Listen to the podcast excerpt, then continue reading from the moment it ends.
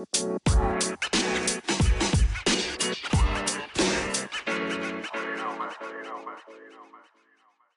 up, everyone? Welcome back to Ancient Wisdom, your weekly Pokemon TCG podcast. My name is Corey Roush. With me, as always, is DJ Keener. DJ, it's been a couple weeks. We took the holidays off. Um, have I seen you since the holidays? I can't remember at this point. How are you? Doing good, man. It's always a busy time of the year, so kind of it's nice. Happy to be through it. Hopefully, slow down a little bit. Um, we'll see. Now it's time to get straight back into to Pokemon because we've got not just events for everyone else coming up, but we've got our own event for the first time in quite a while. Yeah, yeah, it's our first in-person event, like like regional, um, international level yeah, since major. June. So, um, while it's not been a rotation, there's been like three sets, and a lot of a lot of things. I want to say a lot of things have changed, but we joked the other day that uh, while we were planning with the play, and, and you were talking about Mew, and I was talking about Control. I'm like, well, that's weird because last year when we went to um, Toronto in December, uh, whole yeah, rotation we've, ago, we've done this already. Yeah, two so, two calendar, like you know what I mean, not months wise, but two separate, like 2022. Yes, yeah, it's it's it's weird. It's funny that that's how that works out. I mean, some of that is just you know because some of these cards are very good, and obviously the control deck is drastically different than where it was a year ago. But uh, I mean, also like, who would we be if we didn't give Mew a Swan Song, right? I mean, that's that's how I was feeling about control. So yes, I, I agree. It's uh, but yeah. Other than that, we're, we're going to be talking about um the event that happened in Kyoto on the day before Christmas, actually.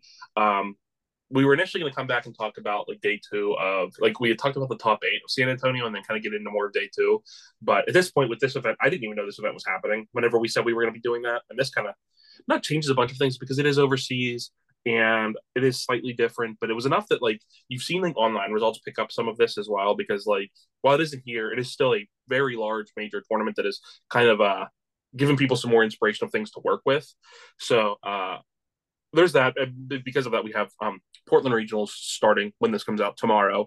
Um, the the first event since San Antonio. So like we're kind of seeing where things are going from there. Because while we, we think we know what the best decks are in this format, there's like I think someone was looking at like you could really make an argument for like a top eight. Like there's a there's a difference in, in actual like how good the decks are, but there's like eight real decks and then like another like six that are right on the periphery. So like wow, there is like what like what we probably think is like the best deck or so. There's enough room in there that like things do change from week to week, which is pretty cool. And uh I would say that Kyoto is definitely a change. It, would would you not? Yeah, I would agree with the Kyoto is a change. I also like kind of wanted to point out when you said that this is something that hadn't really occurred to me until you were saying it. Just how like kind of individual the results for pretty much every event this format have been because we have like the one European regional where um the glasses paradox box makes top cut Sablezard wins the tournament uh, Tord's horrifying pile of bad, which is actually like not bad, obviously, but he likes to put bad cards in good decks. Mm-hmm. Uh, you know, tops. It's it's funny because then you'll look at another event and see zero decks that are similar to those in the top 32. Mm-hmm. And obviously there's a lot of variance and there's a lot of what matchups you play, et cetera, et cetera. But like I, I think it speaks volumes to what you're saying um, about how many decks there are in this format that are just good and how much uh, like room there is on a game to game basis for decks to win in matchups that aren't necessarily that good for them. Like something we get hung up on a lot when we're trying to pick a deck. It's like, ooh, but that matchup is like, you know, pretty unfavored. But pretty unfavored is when you're looking at like win rates in Pokemon, it's like, wow, that's a really unfavored matchup. You still win it 40% of the time. So yeah. You know what I mean? So then there's like, is there skill expression? Is there this, that, the other thing? And it's like, oh yeah, actually, kind of any deck does feel like can can win at any time right now. There are decks that like I wouldn't want to play because of the field, but uh, all of the events do kind of just seem to be their own thing right now, and I think it's really hard to predict anything at this point. Yeah, and so it's weird because that's the first time I really felt like this since I've started playing, where it's like basically any I don't say anything can win, but there's a it's not anything, but it's a pretty broad group of things that can win. And usually, when that's the case, you hear all these top players and things like that say, just play what you're most comfortable with. And that's what's throwing me off the most right now because I'm not typically like exceptionally comfortable with anything. And I think it's because there's so many things that like I'm like, I want to keep trying them. So I've not taken the time to get specifically comfortable with anything, which puts you in that weird place. You know what I mean? I'm like, no, that can't be it. There has to be like one thing that's actually better because there's always one thing that's actually better. Yeah. I mean, and I think I guess from my perspective, there are two decks that are um kind of the the decks to beat, and I feel like that's where you start, right? I, I think everyone would agree that Charizard and Giratina are the two. Uh, I don't know if best decks is the right word, but like the two decks to beat for sure. They both have pretty good matchup spreads across the board. Um, you know, they're both decks that are even in like their bad matchups are usually not terribly unfavored. Um, the Yeah. worst matchup for Zard is Snorlax, um, which I think is one of those things that comes down to partially player skill, partially like what techs you choose to play. Um, but even that is like, you know, a 30% matchup. So that's still something where like, you know, you can win, they can brick. Maybe you just play exceptionally well in a round, whatever. Um, so I, I think it is interesting, but you know, I, I guess is that where you stand too? Like those are those are the two decks to beat. Those are the quote unquote best decks in the format right now. Or at the very least, like those are when you're like looking at everything, those are the two most powerful decks that are the most played. Yeah, Yeah. I think that that putting both of those two aspects into it is what defines those two, right? Is the level of play and the level of power. Um, I, I think like you, you could take something like a rapid strike or a control that has the more polarizing matchups, um, because what they do is very good in certain matchups, but they're very polarized and they're not as highly played. Whereas there's a real chance that if you combine the play rate of Charizard and um, Giratina this weekend, you're looking at pushing 40% of the room. Um, which is crazy. So, like, it's especially crazy when we sit here and talk about how wide open this format feels. And I just think that those two, like, are just are, are going to see the, a, a level play some similar to that. So, yeah, I think that's probably pretty fair. Um, which brings us to the issue of we don't necessarily like either of the either Right, of the right. either of them. So, um, Yeah, so I, I guess just to kind of keep going on that thought, I, I feel like for Yeah. me, when I'm looking at it, it's like there's those are like the top tier of decks. So then after that, I start looking at the counters, right? Um, and there's not a lot of overlap between decks that are good against both of those.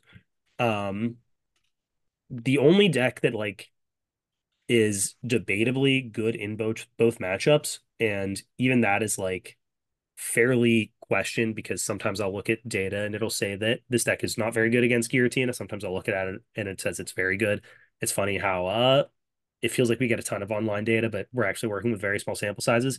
But the only deck that feels like it's good against both of them, or you could even make the argument, is is Rapid Strike. mhm. Um, and again, like sometimes you'll look yeah. at Rapid Strike and again you'll see that it's not good against Giratina. It's definitely good against Charizard. Um, Yeah. and just logically, it seems like it's good against Giratina to me. I have a hard time believing that it's not. yeah, I like. I, I was actually reading an article yesterday about um, Rapid Strike, and they were kind of explaining why the Giratina matchup wasn't great. And whenever I was reading it, I was like, well, a lot of that just sounds like play better, and like or like get used to the matchup. It was not like uh this is actually bad because it's like, well, technically they can um lost they can what, Star Requiem one of the three prizers, and Mm. then um they can uh Giratina and then Sableye the other. And I'm like, well, sure, they, they can, but like if you're ever able to heal or like and they're like and they won't put Comfeys down to like I'm like, well then they're probably not getting out of the early game. I like I, like I guess they can because like unless uh, I mean, and part of this is also I don't know like the matchup that well either, right? So like maybe maybe maybe they're more right than I think, but um, I, I but I wouldn't say like uh, from what from what I was gathering they were saying it was close to like 60 40 in favor and- of Giratina.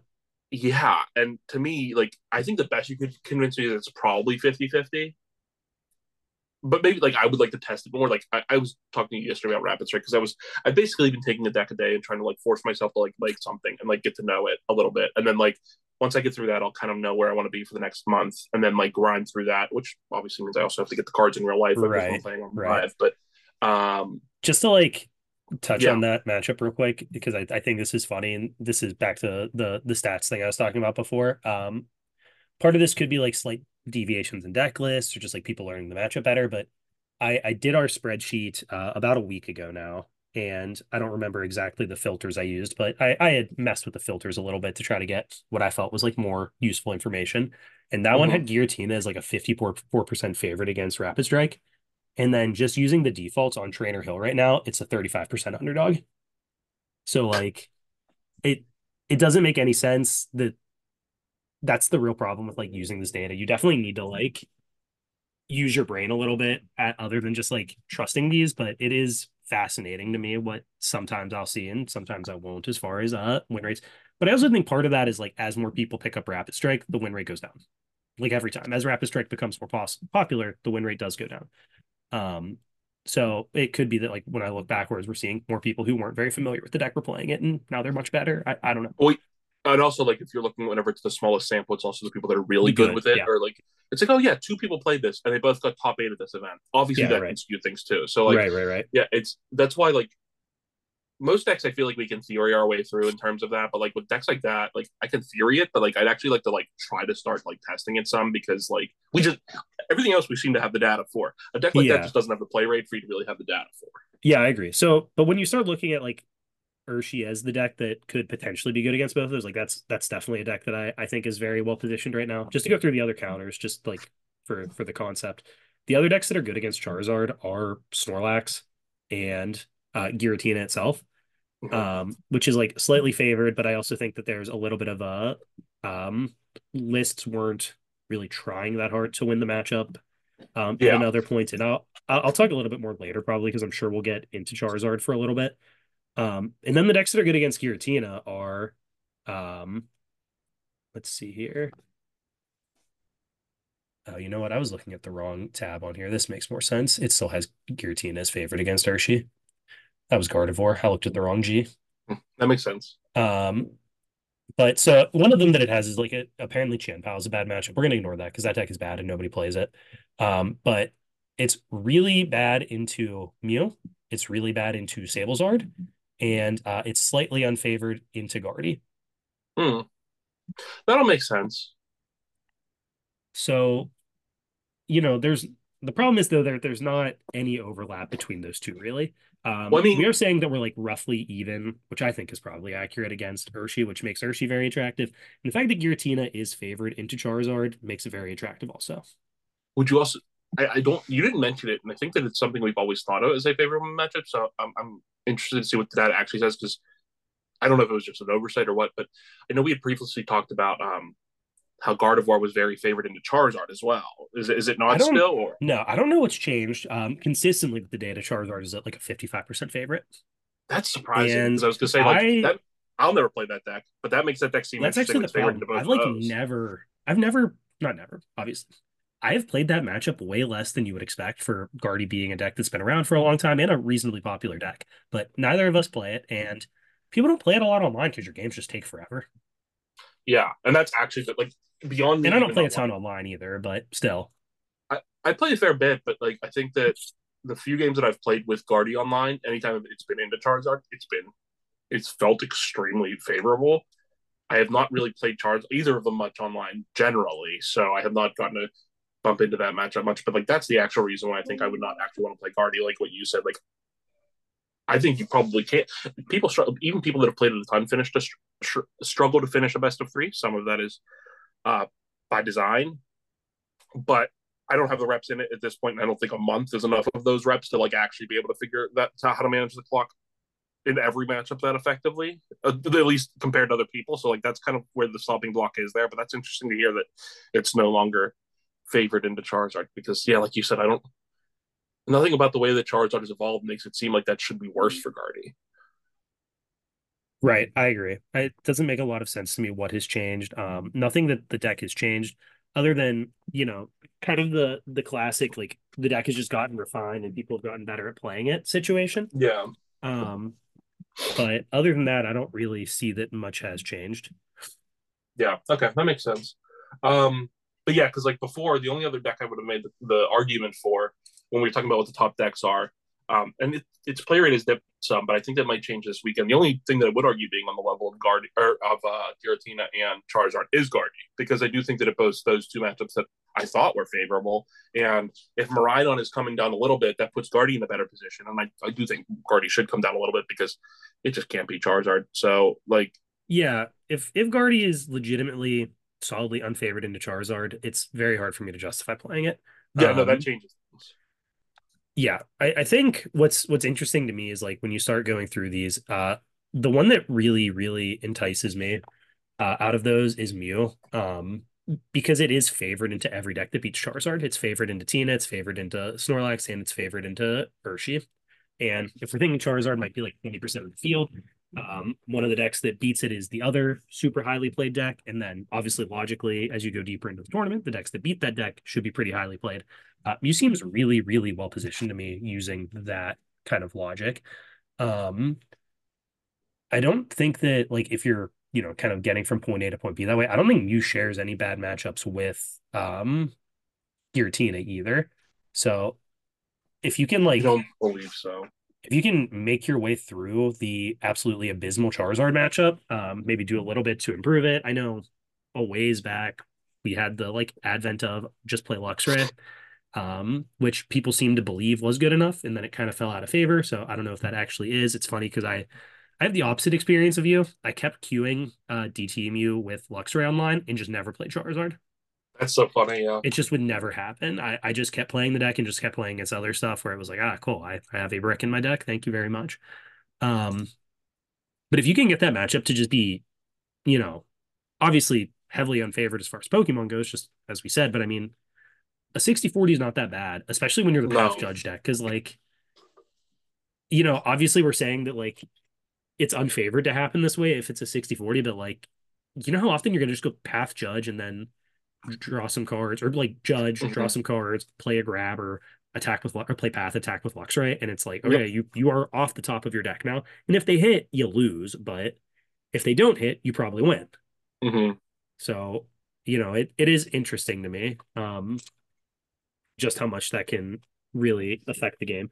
And I, I, the list of Charizard have gotten a lot better against Path just in general. Like obviously they're still unfavored into Giratina because it's a Path deck, but the inclusion of like multiple lost vacuums to go with their Arvens. Um, they play the Mew in most situations, which I'm getting colder and colder on, but specifically because of Path, it's really good. If you play more of the uh, Stadium Destruction Charmanders, it it's tough. There's there's definitely outs there, but I mean, I don't know. I like the idea of playing the deck that beats every deck that beats the quote quote unquote best deck. Because I, I think like if I was tiering them, like I would put Tina and Zard on the same tier, but I think Charizard is the consensus best deck. Mm-hmm. Yeah, no, I think well, I think it is right now. We'll see. Uh, yeah, yeah. I don't think your team is going to win this weekend, but like I guess like there's a there is a world just based on play rate and depending on which if, if certain teams pick it up that it is it could it have two or three in the top top eight. Yeah, I mean it's not like out of the realm of possibility. And then I think maybe then we we redo our math a little bit if that matchup is good for them into Charizard. So um I, I don't think that will happen, but I it's not impossible. But yeah, yeah no. when you're when you're doing the you know thought process in your head that like these are the two most played decks, but one of them is good against the other one. It does seem very easy to draw the conclusion. I don't know that I'm predicting Tina to win this weekend, though. I do think it is extremely well positioned. Uh, it's hard not to feel good about the deck's prospects, despite being a deck we really hate. Yeah, no, I keep. I. It's funny. Like there's even even in the realm of decks we hate, there's still like differences between us because like I hate it. We both hate it. I, I would be more likely to play it than you would because no, you know, too proud. Never yeah, I've at least played a game with it online, and then you'll you're like, no, not doing it. I think um, the funniest part is that because I like Tord's list so much, I have a one one line of the Drippy Tinas too.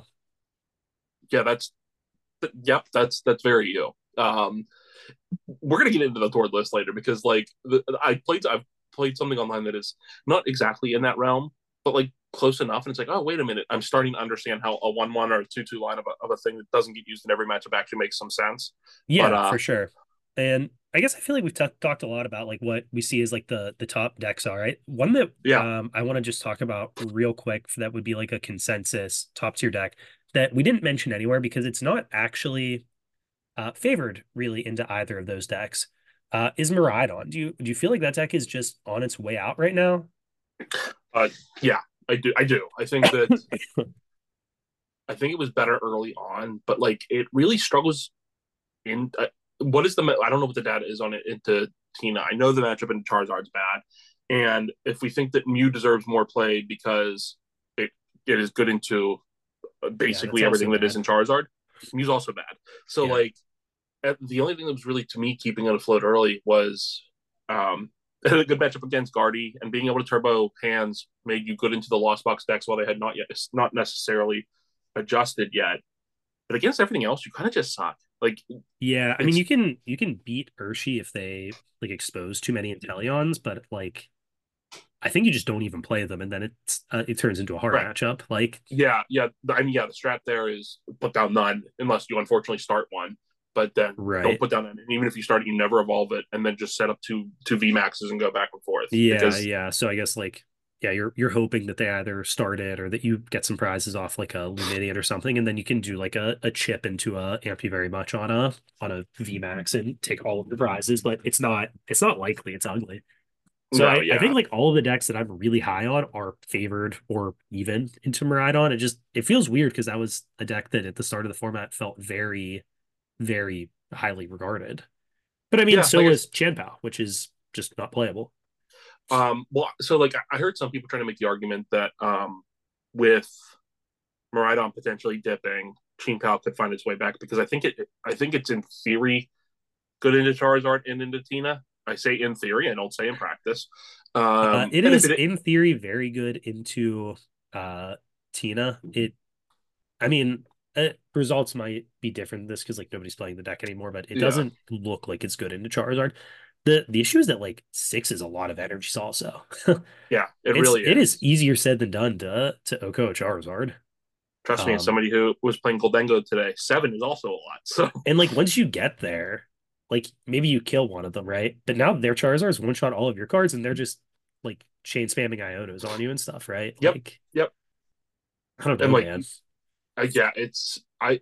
I'm not sold. I've heard people make the argument. I am obviously not sold. I don't. I don't particularly like that deck. I haven't liked it since the literal first day that we tested this format. So Mm. yeah, I was immediately swayed off of that. But Oh, we've talked about all these decks that have done well in a bunch of different things. And like I said earlier, I don't necessarily think that the Japanese events directly indicate our format because I'll say they have one more set than we do. It's Paldean and Fates. It's like eight new cards, and I think that some of it is just kind of like changing up a Charmeleon. so it's not really like actually changing. Oh, I forgot how good that Charmeleon is. That's a cute addition. It is, but it's not like it's like changing the format overall. You know what I mean? But like Mhm. the results for this are, a, a, I don't want to say staggering, but definitely surprising. Uh, so it was it ended up being won by Kyogre, which obviously a favorite of us, but has not yeah, been like it was won by the clear best deck in the format. I, Dave. If it was the clear best deck, we would be so happy. Uh, If I- it was the clear best deck, we would not be talking about anything else. We would actually spend every podcast from now until Knoxville just talking about how good Kyogre is and literally taking an hour to debate two or three slots in the deck every time.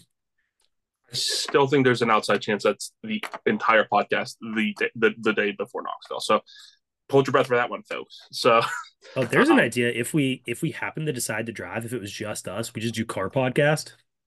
I I actually love that idea Because that, that could legit just be like two hours of rambling. Oh, that yeah, but I mean, like, I don't really edit anyway, so it doesn't really bother me. Right, it's just right. there's a chance Ropes is in that, and man, do I never want to ever let anybody hear Ropes' voice, let alone us. So Oh no, no, no. He would he would clearly be silenced, yes. Yeah, okay, that works for me. Um, somehow, like, it feels weird saying Kyogre's a surprise, but Kyogre winning is kind of a surprise given the way the format has gone. But that's not the most surprising thing in here because you have uh, Roaring Moon, which is a deck I regularly poo poo, uh, getting second place with a different list that we'll come back to. Um, you have Gholdengo Palkia getting third. Um, you have Arceus Zeraora coming in fifth. Um, and then you you have uh, Rapid Strike Valiant, which has not seen play, I think, since like the first week of the format when people were trying to figure out how to play Valiant. In seventh, uh, rounding up the top eight is a Mew, a Charizard Pidgeot, and a Giratina. So that gets back to normal a little bit. And then right outside, like the next eight are uh, in order: Charizard, Pidgeot, Giratina, Lost Moon, Arctina, Guardy, Guardy, Charizard, Pidgeot, and then it just shows Charizard. I, I I've not seen a list for 16th place. It's not on Legends, so I don't know if it's Uh, on. it shows as Charizard, Bibarel, and Pokestop, so it's it must be TM Zard. Okay, that makes sense. So a little bit more normal uh, in the 9 through 16 with a bunch of Charizard, a bunch of Pidgeot, or sorry, a bunch of Charizard, a bunch of Giratina, a little bit of Gardevoir. But uh, yeah, where do you want to start with this? Because there's a little, there's a little bit of everything to talk about. There, Yeah, I mean, I, I guess I want to this so start with cool. Kyogre. I mean, because I I think what what we have seen from uh Tord over the course of a couple events in Europe, um, some online results separately from that, and now this is that this deck is really good. I think you have to play very well. That's always been the knock against this deck, honestly, is that uh, it's very punishing for mistake making.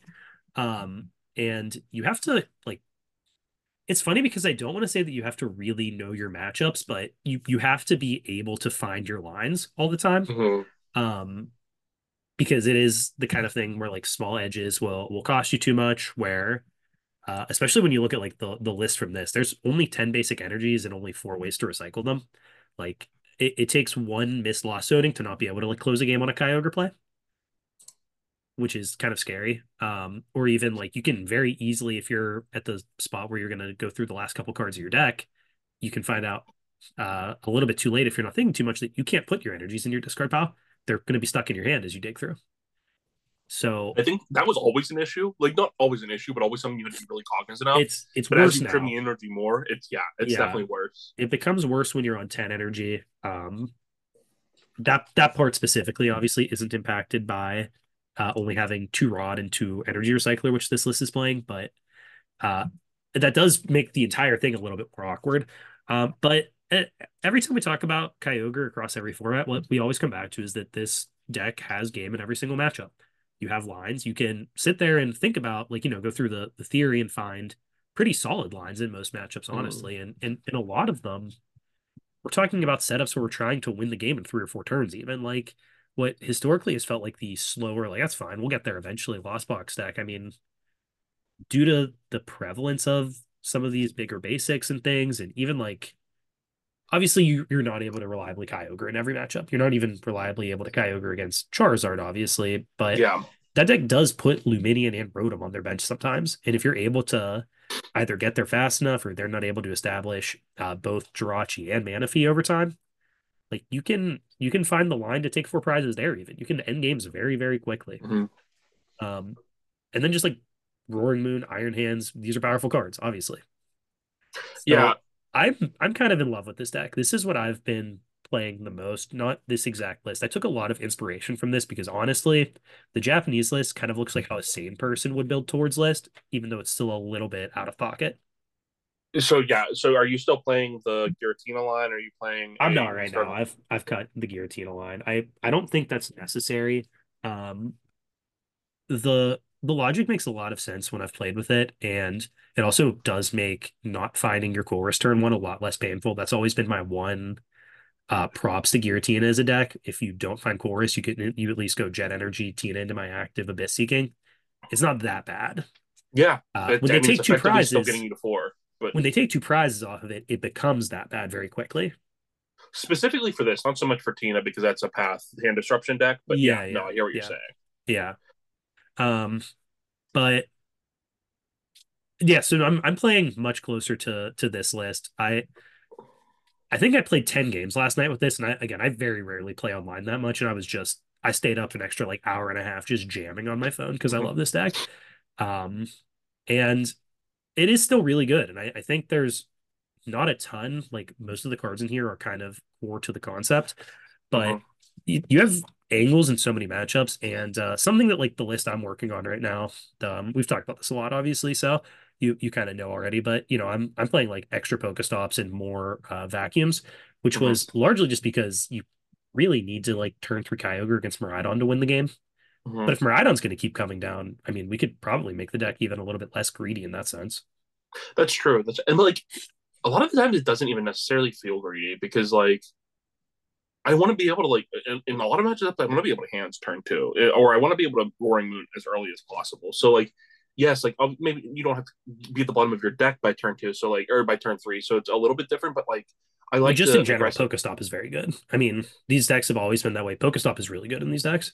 and so is vacuum. Like vacuum's just a very good card. Like I, yeah, that's that's always been my knock actually against this list, and I don't think Tord played any either. No vacuum is like wild to me, especially when Kyogre is part of your game plan, and uh, both Roaring Moon and Miraidon play Bravery Charms or yeah, that's um, that's yeah, that's where I was capsules or whatever. Like they can put their bench guys out of range for the ogre play also. So playing zero seems insane to me.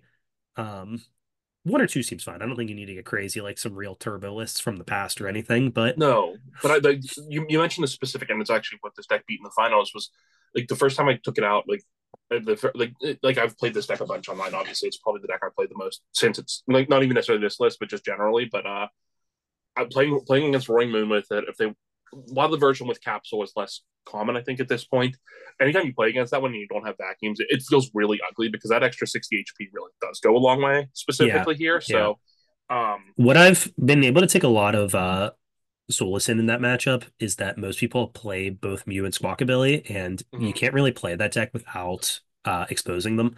So you're able to frenzied gouging for a KO and then uh, eat their bench guys. They also if they're not playing Iron Hands, which we can talk a little bit about Azul's list when we get onto the the second place list, actually. But if they're not playing Iron Hands, you this is a matchup where you have a ton of time and they have nothing to stop you from Sableye, so you can count on save Sableye to get you over the the HP bump. That's true. That's true. Yeah. Um, let's talk. That's what I found last night, actually, because I I had used one vacuum early to get myself to seven to take a KO, and the other ones were gone. But I realized that I had enough time to make that play uh, with my Sableye and still close the game out. So, uh, but yeah, no, I mean, I, I don't know how much. I know you were saying let's go on. I don't think I no, have much good. else to say about uh, the Kyogre deck. I have a feeling as we get closer, especially if it does well at anything between now and then, we'll be talking about it a lot more in depth. Um, I just have like a I have a real suspicion that we're gonna end up tricking ourselves, even if this is not like the most played deck or winning the spreadsheet or anything, because this is the deck that feels the best to play to me. Yeah, I mean, um, this, and if you want to work backwards to the play what you're comfortable with, brother, am I comfortable playing Kyogre?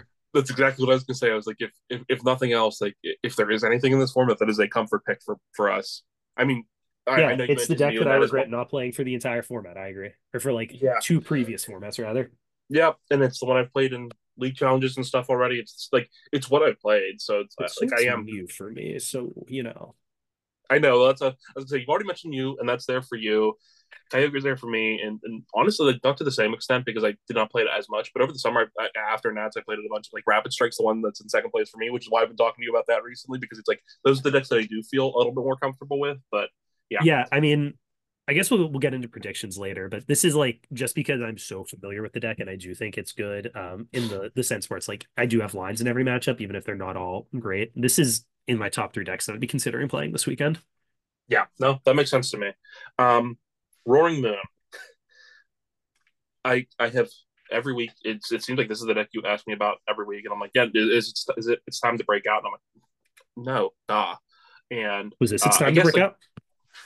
No, but like this was. I mean, this is something of a breakout performance, though, right? Because we don't have the exact attendance on this, but usually Japan's tournaments are over two thousand people, so well, yeah, I can I can assume it's roughly that. And this uh, list is pretty heinous, by the way. Just just so we can all agree real quick. They're they're playing four cross Switchers.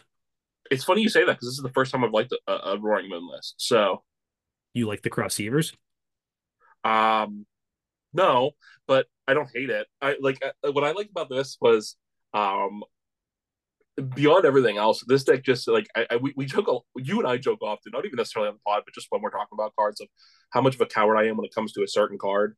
Um, I've never seen a deck commit to Pokestop as hard as this deck is committed to Pokestop, and I love it. So massive Pokestop coward.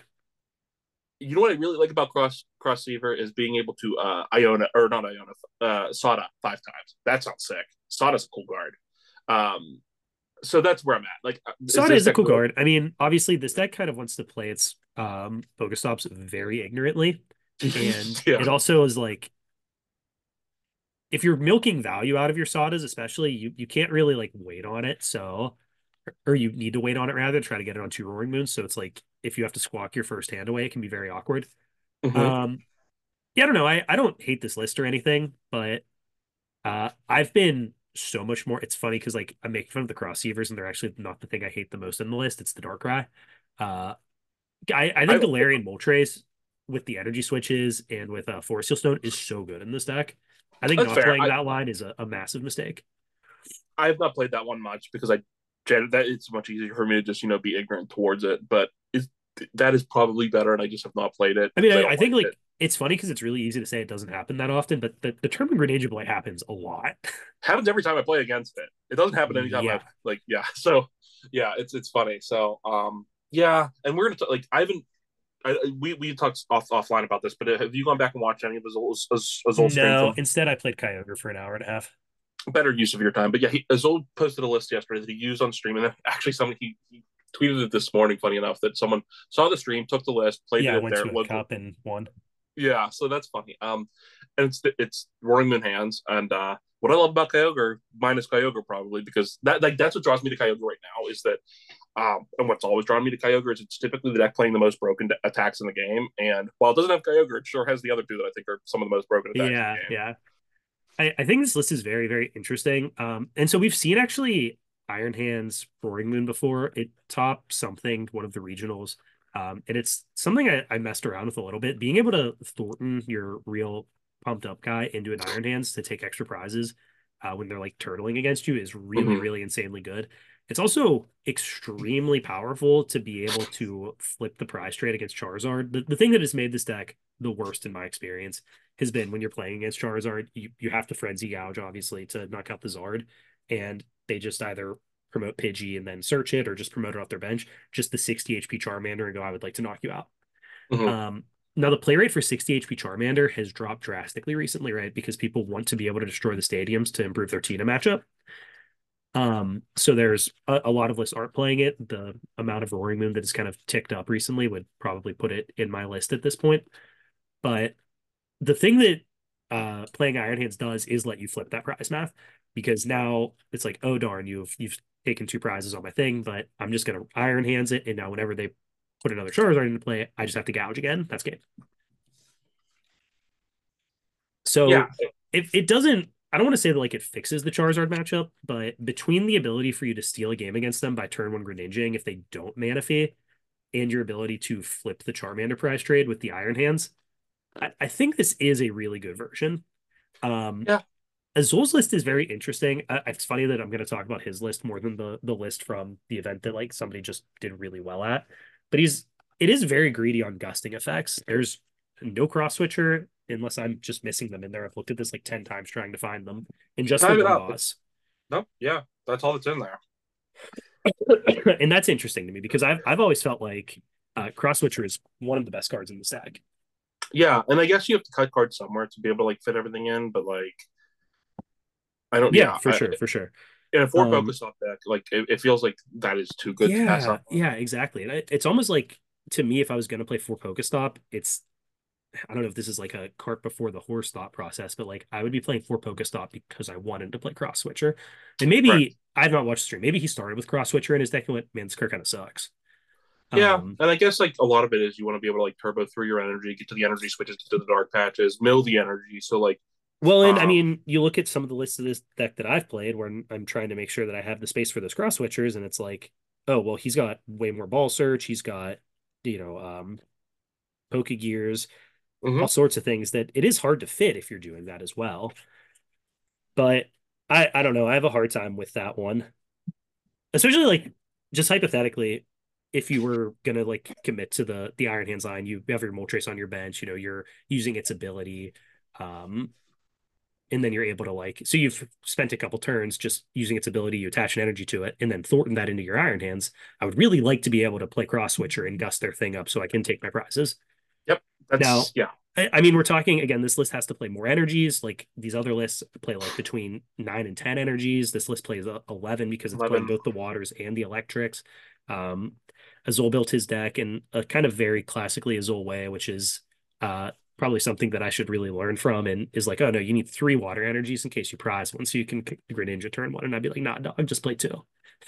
you're a crazy person. Okay, you need yeah, two no. electric energies instead. No, actually, I, I actually do believe in the just play two for that specific thing because of how often it doesn't matter. That okay. That's, one of those lines where it's like the the threat of it is almost more powerful sometimes than actually having it. that I Um, understand. I, and, like, I, like I said, I've not played it, but if you want it to happen, like that's what that's where I was pushing back. I was like, "There's no way you're gonna tell me you want this to happen every game," and you're like, "Yeah, I'll just play two, don't prize." This is like kind of the same. Yeah, I agree. I agree with that too, largely. Um, I think something that happens a lot is like when I'm trying to make space, and you really don't need four of them. So it's like, oh, do I want to play the fourth Earthen Vessel or the extra water energy? Um, and you really don't need four Earthen Vessels. You do in this No. list with both energy types, though. I think. yeah, but in Um, like the regular standard turbo, you don't. Yeah, yeah, yeah, exactly. But yeah, you got to make space for all this stuff. So, I get it. And I, I want to touch on because I, I do dig this list, but another list also just got second in a bigger online event, over 200 players. Um, and it was playing no Pokestops either. Uh, but this list was playing town stores instead, and it had like ancient capsules, it had bravery charm to buff up some of its like Mew EX or Moltres or whatever into some more beneficial HP ranges. Um, or even its Iron Hands up to, or not Iron Hands. This was not playing Iron Hands. Never mind. I'm mixing these lists in my head. Um, but it it's kind of very powerful to be able to get these guys into bigger uh, HP spots on your bench. So I think that's really interesting as well. Um, do you have any thoughts on the town store list? I haven't. So what what, what event is that at? So I'll bring it up right now. And Cinnabar actually... Island. Okay, I want to because I, I, actually want to look at it. So like, I, I'm I'm stupid and I have to have it actually in front of me to, yeah. be able to fully. This is this makes there it is okay. And um, this also no cross switcher though. to me, that makes sense when you're not playing um Pokestop.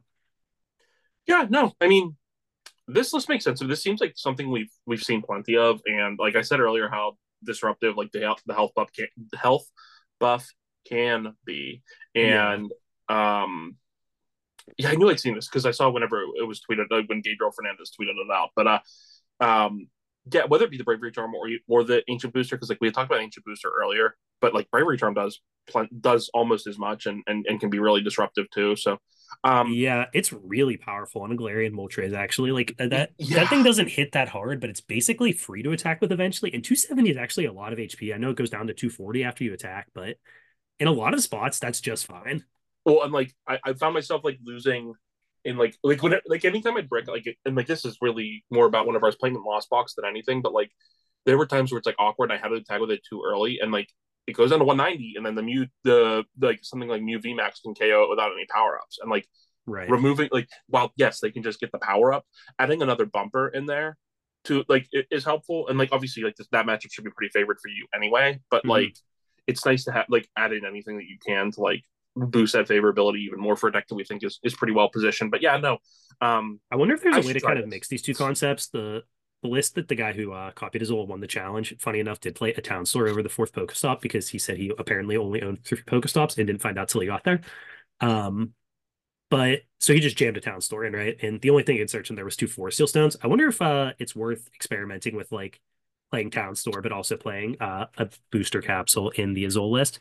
Um, because that's the other thing that and again Zard has a lot of ways to play around this, but that's the other way that you can keep your Roaring Moon from getting return KO'd by Charmander. Yep. No, it's it, it, it definitely presents some interesting options. I, I, I think that tool's good. I, I think I understand why it's not in every list because yeah, I guess when you work your way backwards too, I wonder if you should just play Bravery Charm and if the upside's not that much for the extra 10 HP because I don't think there's any status we care about, and I don't know the math off the top of my head to say if uh that amount is relevant. What what does that put it at? Because after Roaring Moon attacks, it has what 20 HP left or 30. Mm-hmm uh what it has 30 so because it does 200 to itself so you go, either have 80 or you have 90 which yeah yeah okay well my i was gonna say because 80 yeah okay if it was 70 it would be a problem because charmeleon would still kill it but mm-hmm. 90, 80 and 90 are both functionally the same from what i can think of off the top of my head yeah uh yeah so i i I will not say I will not say that I've come around completely on Roaring Moon, but I will say that I probably feel like I have to. You guys tested enough, so I actually don't have to test it, but I actually have to pay attention to it more when we're testing. Um, because like it's not just like I know it's not a gimmick. I just think it's a little bit. The point that I've made the whole time is it does what the other punch decks do, and I don't know that it does it better. But like if if if Miraidon is dipping and Mew is rising and things like that, it might do what those decks do better at this point. So like yeah, exactly. I mean, I, I think you know you work your way backwards again. You you play all of the best attackers in here, like you said. If you get the Iron Hands in here, you, you know you're able to do the Greninja attack. You have uh Roaring Moon and you have Iron Hands. Um, and I'm not certain that Iron Hands is necessary, but I do like the option a lot. I've tested that version. It does feel really overcommitting just to play a package to beat a Charmander, but it's good in other spots too. So I'm I'm intrigued by this deck. I'm going to test it a lot more. Uh, I've obviously tested it a lot already, but I'm going to try uh, probably Azul's list and tweak it from there. Yeah, I know I want to watch that stream probably between now and the next time we test in person. So because like I like there's very few decks that like I feel like I have to really like absorb a lot of information on at this point because I just haven't seen them play enough. But that's definitely one of them. So I will be checking that out. Another one that I actually I watched my first like person playing it last night because I didn't watch the Japanese stream. Um, and then I was like, wait a minute, is this actually better than I'm giving it credit for? Because you asked me afterwards, has it changed? And whenever I said blanket no, it has not changed. I realize now that some of that was colored by the perception that the only things I had played into the Palkia uh, Gholdengo list with was Control, which is a terrible matchup for it. Um, but then I started like I, I was testing Zard a couple games. I'm like, wait a minute, this is awkward because 260 is a weird number, and they can one shot me. Is it easy? No, but like they dig enough through the deck that it's not impossible either. I remember the first time I saw saw the melodic, I'm like, that's just a joke. Like, why would you play that? And then I'm like, oh, because then they can just actually just focus stop into all the the uh, superior energies, and they never go away. Like, like obviously that's common sense, but until you actually like are in the situation where like, wow, this sucks. I can't disrupt them. It hits a little bit different. Um, I don't think that like this is like the new best deck or anything, but like I wouldn't be surprised if this deck got like top 16 or something like that. Interesting. Okay. I, I played a little bit today, and when you set up, it's really good. Like it's not like when I say really good, like I think it's like on the same level as like some of the other like um like what do I want to compare it to? Like I think it's better than Ride on right now just because of like the numbers it's able to hit, the numbers it's able to tank. But like um yeah, like I personally like it better than Roaring Moon, but that's almost certainly just bias. Yeah, uh, sure. and I, like I'll fully admit that, but like I, I, think it's on like that level right now. So, um, which I did not think. I think where I'm at with this deck is that it might be solid, but I'm just like not gonna test it. I'm just not gonna do it. Um, yeah, it seems fine, but I'm I'm just not gonna play it. And you know, if it's really good, I'll, I'll certainly play against it. But I'm just not picking this up and in running with it. It would have to be so overwhelmingly dominant in the near future over the next couple weeks for me to be at all swayed on it. It just seems well, like a bad use of my time. The only reason why I was interested is because I've like the whole time I've been looking for. I don't want to play Charizard. We're not going to play Giratina, and it's what we talked about for the first hour of half hour of this podcast. What is good into both of them, and I don't know if it's good into both of them, but it seems at least even into both it of is, them, and that's interesting. And again, this is just online data. My issue with Gholdengo matchup wise is that it is unfavored into literally every Lost Zone deck yeah, I can see that. That makes sense. And like you, like you get the Greninja once, but that's it. And like yeah. so, yeah, yeah. I, it, that's that is that is the worry that Lost Zone is is pretty awful. And like I, I've played against the deck felt really good the first couple uh matches I played with it because I was playing against a bunch of Charizard or I was playing against uh Gardevoir and that like, oh this feels good this feels comfortable and then right, played it right. against Lost and Box. The Charizard match appears like, to only be like 50-50 also. Um, yeah, which which might be wrong. I don't know. But as as you get deeper into the game, what happens with that deck is like you're getting less cards because you don't have as many Gholdengos to like use to to generate gas, and eventually the Charizards do start one shotting you. Mm-hmm. Uh, yeah, especially if they if they play Defiance Band, it obviously happens a little bit quicker. But like the reason why I suppose you can kill the first one and they still can't without a without a ban. Yeah, right, right, exactly. Yeah, and that's that's not bad, obviously, but it gets it's progressively harder for you to keep doing the thing. Correct. And, yeah yeah, I don't know. It's it's tough, tough sell for me. I get um, it. Um, but I, I mean, I, I hope I, it does well because it's just an interesting deck to add in. But I, yeah, I asked you because it out of nowhere was in the you know top ten or whatever decks and play rate suddenly, and I assumed it was just people saw the result and went, oh, I want to try that. Um, but I can't, I can't suss out if it's good or not. So sounds yeah, like you like think it's solid. I think it's solid. I, I do think that Solid like, is solid is not a bad place to be. No, I, I think I definitely think it's. Uh, I've played other versions of the deck because I will typically try everything, and and this deck looked at least fun whenever it came out, and none of the other versions of this deck felt solid. This is as close as I felt to that. Sure, I I tend to agree with you that it's if I was putting together the decks that I was going to be bringing to the tournament, it would not be something I would necessarily be bringing right now. But like, yeah. if, you, if you only got a good placement, I would not be surprised either. Yeah, I mean, I guess when I'm looking at it, it's like it, it's an evolving deck, so it's probably not very good into Urshi. It's not good into the Lost Zone decks. Um, and if so, if it's bad into Urshi and Tina, if it's not like wildly favored against Zard, I don't really want to play a deck that's kind of 50 50 with Zard and loses to the decks that beat Zard. That makes sense. Play Zard then. That's true. That's true. Um, just looking at the things that, because we haven't talked about them yet, like because we've talked about Mew, we've talked about Charizard plenty. Yeah, we haven't um, talked about Sarah or uh, Arceus, and we're not going to. No, that's I was going to say. Do you have any interest in talking about either of the Arceus decks? I don't. No. Um, I will say that the, I, I alluded to it earlier, and I've already said it to you, and you made fun of me, rightfully so, because every time I bring him up, it does sound like I'm obsessed with him. Um, but the deck that I had said earlier where I was trying like the one one or the two two line of things in Lost Box, uh, a la Tord. This one wasn't from Tord. This was from Katron, and I tried the Regigigas V Stars. boy. Um, I under I understand how he got to where that. Have you met good. him? No. Oh, I am finding him and introducing you at Knoxville if he's there. The issue is he's not actually my boy. He, you are a fan. I'm a fan of the weird decks. Yeah, I he's but I I don't know him as a person, so I have no opinion. But I like the decks that he posts. Yes.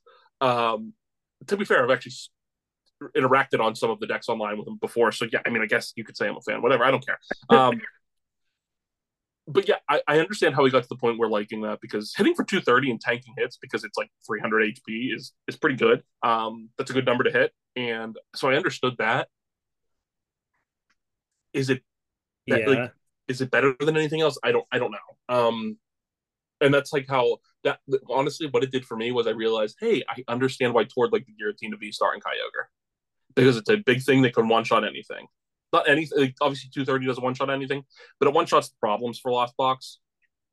So yeah, I mean I the, the Giratina is interesting to me. I, there's a reason I keep coming back to the idea and actually like I was joking when I uh the, the shop had one of the Giratina V's and I was joking when I said I wanted it, but then I ended up holding on to it because I was like, actually like this doesn't seem that unreasonable to me because it is something that like both outs Iron Hands and gives you another angle to win like the Charizard matchup when you're like a frenzied gouging one.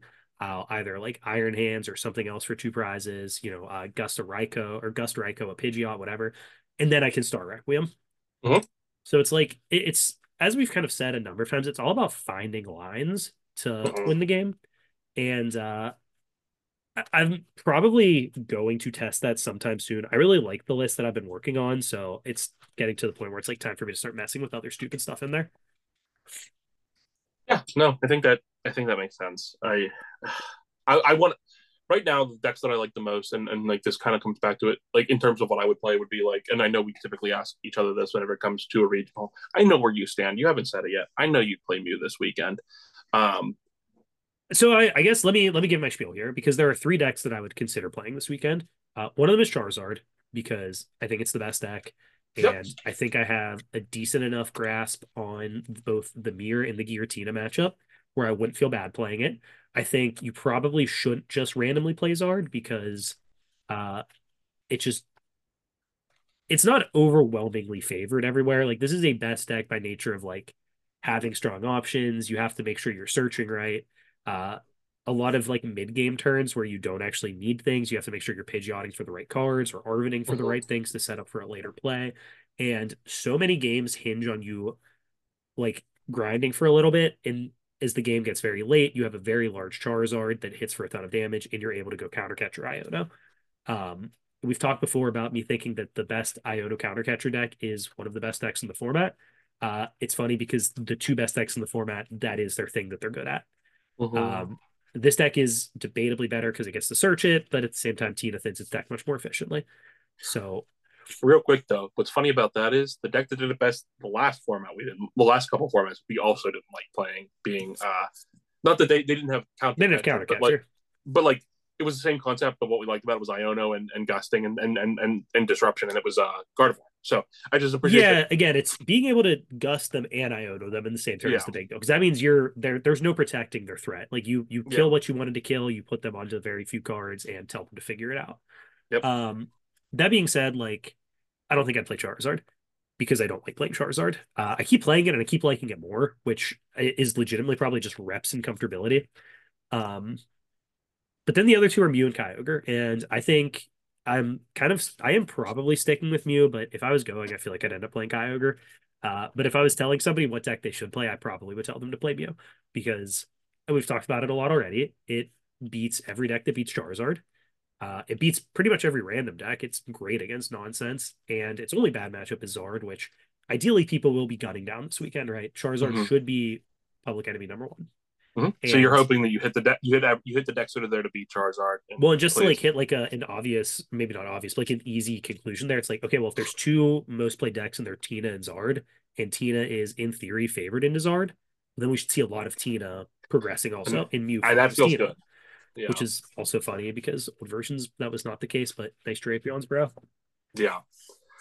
Do you think they go back to those just in case? I think Because, they like, probably go back. They probably go back to Spiritomb first. Yeah, because it covers both that and not that they, not Yeah, but it's good against team needs any. Yeah, yeah, yeah, yeah. yeah. Okay. Uh, well, at least we overlap on one thing we play this weekend. Um, I agree that you with you with your logic on the other two. I don't particularly feel as comfortable playing those decks as you do. While I do think they are really good calls and would probably project both of them to be in the top cut, but if I were going this weekend and, and projecting, like obviously, I think the format will shift some but in the next like three week, three to four weeks between now and when we travel. But uh, right now, to me, it's between for what I would like to play it would be either Kyogre or uh, Rapid Strike, and I do think both of them are also well positioned for this weekend. So, um, yeah, what are what are your predictions for Portland? Yeah, I mean, I, I think uh, obviously we're going to see both Charizard and Tina in top eight. I, I, I think like logically, I, I can't say what I said and not say that I think Mew's going to win the event. So I think DT Mew's going to win the event, um, which could easily get broken by a bracket where it's on the same side as two Charizards, but whatever. Uh, I think a Lost Zone variant that's not Giratina is top cutting. It might not be Kyogre, it might be Sablezard, it might be Glasses Box, which is a surprise omission from this episode, honestly. Um, Well, the issue is like I would love to talk about it, but like it hasn't done anything since the last week. Like, since the last time we talked about it. Yeah, like Yeah. I, I and I think that the deck is good, but I think it has to be like I think that's the deck that needs more refining than anything because I feel like they went very wide on what they could hit, which is the benefit of playing a box deck, but sometimes that's a little bit too clunky. Yep. So I, I- do think that there is something there, and but like my issue is is the something that's there any actually better than just playing Agreed, agreed. Agreed. Um, and I'm gonna I'm gonna say a roaring moon top cuts. All right, I, appreciate Yeah, that. I, don't think I- that was eight decks, but you know you can fill the other ones in with Rapid Strike and Gardevoir. Well, and also you like real you if you said a Charizard and uh, Yeah. you, you probably I I assume you like I, I think two or three Charizards are going to top just based on play rate. Um, I, I just think it's gonna be gun for enough that it's not gonna be that many. Uh, I like I think should- two or is the max. I think yeah, I think it'll be two because I still think that like the good teams are still on it er, er, in theory. So like Mhm. I mean I guess it's only one good team that's been on it, and the other one's been on you. So like and the other like I don't think the Miraidon team travels to Yeah, the don't know if they're Pacific the Northwest, West Coast. So, yeah. So I would probably guess like two Charizard, a Giratina, a Mew, um, some version of Lost Zone beyond Giratina. I Yeah, would still say. I think we have a very control. close view on top cut. Yeah, and I'm I'm not taking control just because I I think the decks that are good against Zard are all favored into it. So I think fair. like Lax is going to do good, but then it's going to start losing to these decks that are are there to also prey on Zard. That's fair. I think that's my problem with decks, like just from like an evaluation. I'm I'm nervous to play decks that are bad against the Zard counters. Also, it's not just decks that lose to Zard; it's decks that lose to the decks that beat Zard. Yeah. Yeah, no, I think that makes sense, and I'm looking forward to this event. Not like Oh, same. because like it's nice to like it, it's it's not that long, but it's like three weeks in between events, so it's nice to get back to like actually getting like real tangible things to to, to chew on, especially when we're building to an event ourselves. Um, since I pay attention to VGC, I'm excited because this is the first one with the new rules since the DLC, so that's cool too. So overall, I think this will be a fun tournament to kind of look back on, um, and I'm looking forward to like actually being able to discuss this next week and see how right, wrong, and and where things go from here. It would be great if like things got turned on their heads as much as Kyoto seemed to. It is so really funny. interesting one. I feel exactly the same, and it's like it. Logically, I I don't want to feel like I have no idea what's going on, but there's a huge part of me that really wants to have no idea what's going on. Well, like the issue is we know what's going on. It's just Yeah, yeah. Res- results aren't always like the truth or Well, and, like- reality, obviously. So the, the different. The only thing that is like variable there is this format is wide open. You think what you know will counter, but do the people then jerk even harder in the other direction and counter the counter the counter? So like it yeah, just depends so on how, how how wide people want to turn the circle. Yeah, well, it is funny because this is a very like, um, this is very like Magic Pro Tour logic to be like the I want to play the decks that beat the counter, um, which works when you're at like an event where people are highly metagaming. So maybe this is the kind of thing that works a lot better at an IC or definitely at Worlds. And Yeah. you know, maybe it's like, maybe it's thinking too far for a, a random uh, West Coast regional to think that it's going to be anything other than people just go, I'm gonna play Tina and Zard. Like I like these decks these decks are good. I've been playing these decks for forever now. I'm just going to play them. So it's definitely possible that it's like over metagaming for sure. Um, but you know, I, I think that like you do have to call your shot in that aspect, but you want to do it without making yourself too vulnerable, which again is why I like Mew because I, I think you can get your Zard matchup to a place where it's not great, but it's also not the end of the world. Yeah. Well, I know that'll be your goal for overall getting there. So yeah, we'll see where we're at next week. I, I feel like by the end of by the end of the month, I'm gonna have to sit here and really try to talk you into not playing Mew because I don't. I want to play the same thing at Knoxville, and I don't want to play Mew. So I'm pretty sure you're gonna have to talk me out of playing Kyogre unless you also want to play Kyogre. I certainly. Uh, I also because yeah, here's the thing. I also know I can convince Ross to play Kyogre. It's what he also wants to play. Uh, okay, so we're gonna play Kyogre. That's cool. Yeah, like so it's that. just gonna be all of us playing Kyogre, I assume. Yeah, I can. You know, darn, I have to grind more games with Kyogre. Oh however, no, I have to buy some gold energy recyclers before they rotate. You know, I keep telling you not to do that. I'm not gonna do it. I'm not gonna do it. But if I get there and they're there, I'm gonna do it. yeah, you know, That's future days that's credit card bills problem. I want to tell you that's stupid. I'm, I'm, I'm fairly certain it's stupid with one of the two cards, right? Like Yeah, Rip's going to pro- it eventually. it, it just always does. Yeah. Um, Recycler, who knows? I don't know if that card. I don't really think that's a legacy card, but Rope's coming back at some point. Yeah, for sure. For sure. But all right, well, we're almost out of time anyway here, so I'm glad you guys have listened to us ramble for probably more than normal, honestly. We're yeah, we're. I mean, We spent Yeah, a long probably- time before we started on the first one, though. it'll still yeah. It'll, it'll, this has got to be closer to one of our longer ones in a while though. So Yeah. definitely good to be back. Good, good to be talking about Pokemon. And we'll catch you guys next week on Ancient Wisdom. Thanks, y'all. Thank